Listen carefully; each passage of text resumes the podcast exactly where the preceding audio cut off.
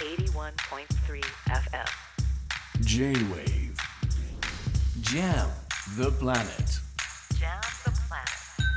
News to the table. J-WAVE ジャムザプラネット堀潤がお届けしていますここからは最新ニュースにフォーカスするニューストゥザテーブル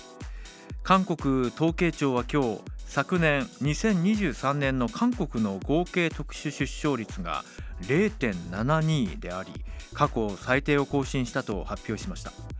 合計特殊出生率とは女性1人が生涯に産む子どもの推定人数のことです。2.07で人口維持という中0.72という数字。2022年合計特殊出生率が1.26となった日本よりもさらに少子化が進んでいる状況です。韓国で一体何が起きているのか。少子化に直面する日本が韓国から学べることは何か。日清基礎研究所上席研究員で日韓の社会政策や経済の比較分析を行うキム・ミョンジュンさんにお話を伺います。キムさんこんばんは。あ、こんばんは。よろしくお願いしますよろしくお願いします。さあ今回のこの韓国の合計特殊出生率0.72という数値どうご覧になってますか、そうですね。あのかなり深刻な状態ではないかと私は思います。あの出生率の0.72というのは、あ次の世代に生まれる子どもたちが、えー現在世代のえー36%まで、えーさ36%まで、えー減少することを意味します。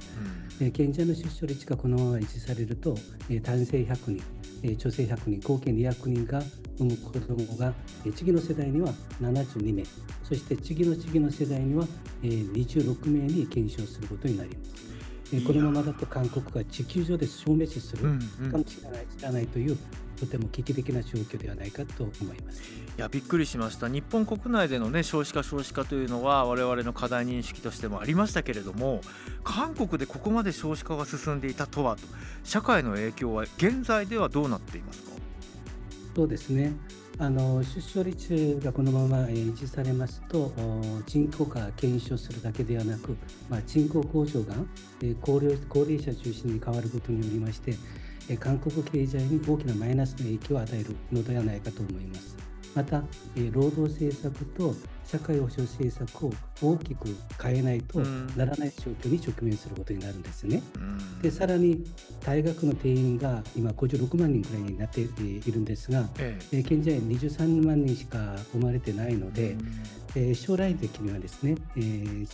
あの半数えー半分以上の大学があ廃校に、えうんー追い込まれることになると。さらに県体の現在の国体を維持することもあの難しくなると思います。一体何が起きていたのかということについてですが韓国政府は少子化対策として過去10年間で約30兆円という巨額の支援を行ってきました。それでも少子化が進み続ける。この背景どう考えればよろしいですか？そうですね。あの少子化の要因としていろいろ考えられるんですがまず、えー労働市場のミスマッチなどによりまして、安定した仕事が十分に提供されていないのが、まあ、大きな要因ではないかと思うんですね。うんえーそして、えー韓国の人口といい仕事が、えーソウルを含めたあ首都圏に集中されている点も、まあ、出生率低下の主な要因ではないかと思います。で若者はあ厳しい競争から生き残るために結婚と出産を諦めている可能性が高いんですね。また若者の結婚に対する意識が変化していることそして養育に対する、えー経済的な負担が大きい点も出生率低下の大きな要因ではないかと思いますね。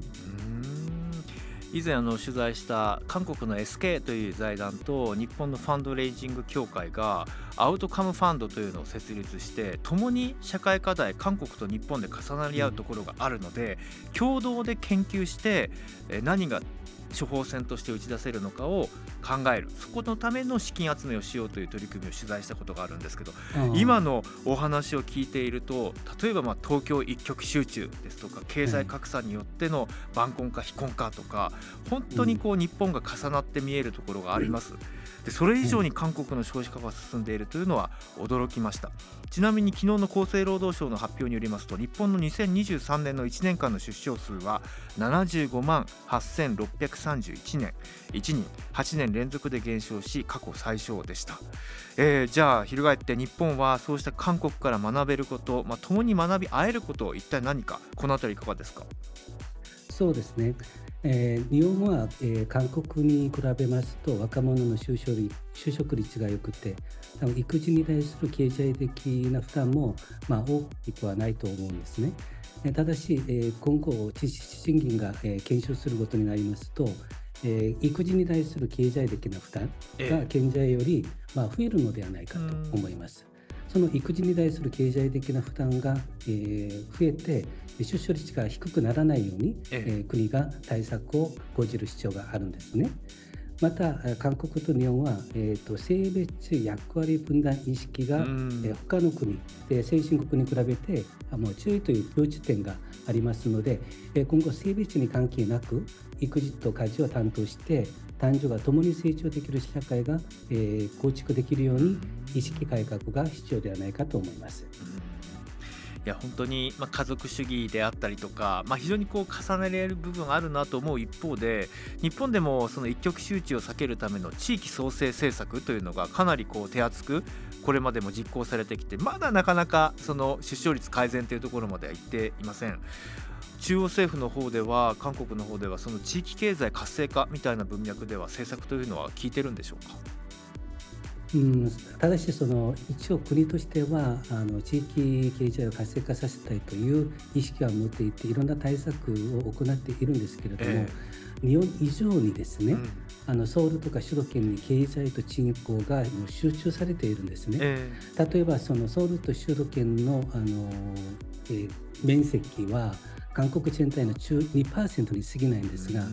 ソウルと首都圏に大体50%の人口が集まっているんですね。そうなんですか、うん、はい、さらに、えー、経済規模も GDP に占めるその、えー、経済規模も全体の半分を占めている、えー、これに比べると日本は大体、えー、これはある推計によるものなんですけれども、えー、30%、33%くらいになっているので、うんまあ、韓国に比べると状況はましではないかなと思いますね。なるほどいや今の数字は驚きました、まあ、あのアジア全体を見渡してもやはりその民主主義国家として共にあの協力し合える韓国と日本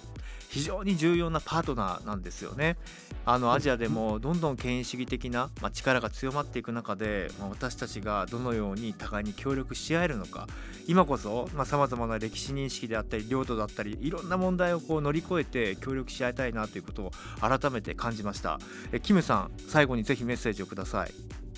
えー、最近最近若者の意識が大きく変わっているんですね、うん、あの韓国のビッグデータの分析結果を見ると昔は幸福と、えー、関係がある単語として言葉として愛する、うん、出会いを出会い出会うそして一緒にいるという単語が、